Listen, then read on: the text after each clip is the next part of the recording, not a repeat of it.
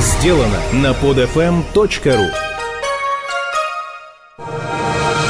Раша. Азбука выживания. Свод неписанных законов России. Итак, это программа «Раша. Азбука выживания». Я Хрусталев. Здрасте. В последнее время все любители так называемой большой стабильности, все эти консерваторы, манипуляторы, любители власти, в общем, согласны. Рассуждают так. Да, говорят они, в России выборов нет. Политической конкуренции нет, свободы нет, демократии нет, куча проблем, власть плоха. Но, говорят они, предположим, случились честные выборы, Медвепута слили. И что дальше? За кого голосовать? Кого на трон? Кому челом бить, идти твою мать? Да, власть не идеальная, говорят они, но уж лучше пусть жульничает. Пусть крапит колоду, фальсифицирует, пусть давит административным ресурсом, лишь бы не Лимонова с Каспаровым царствовать. Пусть лучше плохенький старый конь, чем не пойми, какой кот в мешке. Знакомый дискурс, не правда ли? Иными словами, завалил майор милиции Евсюков по пьяни в магазине людей. Известный случай в Москве. Да, плохой парень, да, надо судить. Но коллеги-менты говорят, что, мол, хороший, проверенный, незаменимый опер. Кстати, некоторые менты-сослуживцы именно так его и аттестовали. Так может, тогда все-таки не сажать? Ну да, иногда по синьке в гипермаркетах пив-пав по людям. Зато отличный мент. Ну, с кем не бывает по пьяни. А придет на его место другой, что лучше будет? Да сто пудов хуже.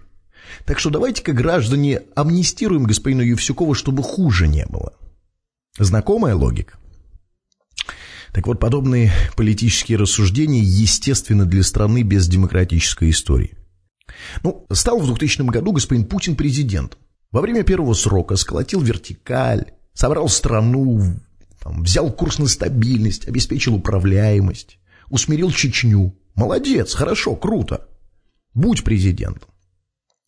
А вот развел коррупцию на втором сроке, свернул свободы, ввел цензуру, помножил разрыв между богатыми и бедными, отжал бизнес у нелояльных олигархов, отдав его при этом другим олигархам, своим дружбанам. Вот если это так, то до свидания.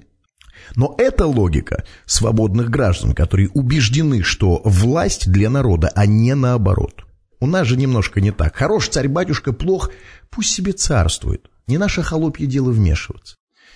Так вот, господа, верноподданные его величества, все-таки, может быть, не стоит подменять? Никто, если не Путин, а как сделать честной и прозрачной процедуру выборов, как обеспечить сменяемость власти, слышали о таком? Плевать кто, хоть Путин, хоть Распутина, главное, чтобы не навеки. Чтобы уважал и считался с плебсом. Чтобы знал, что могут в любой момент пинком под зад, как Ющенко.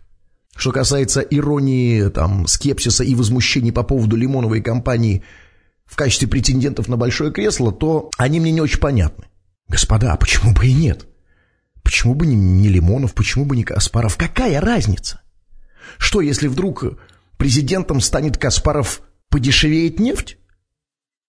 А других причин нашей хрупкой социальной стабильности и неполного, еще не окончательного экономического коллапса, кроме спасительных углеводородов в России нет. Страной управляет не Медвепут, страной управляет нефтегаз.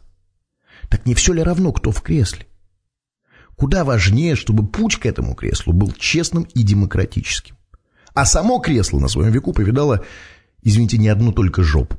Это была программа «Раша. Азбука выживания». Я Хрусталев. Пока. Прослушать и скачать другие выпуски этой программы вы можете на podfm.ru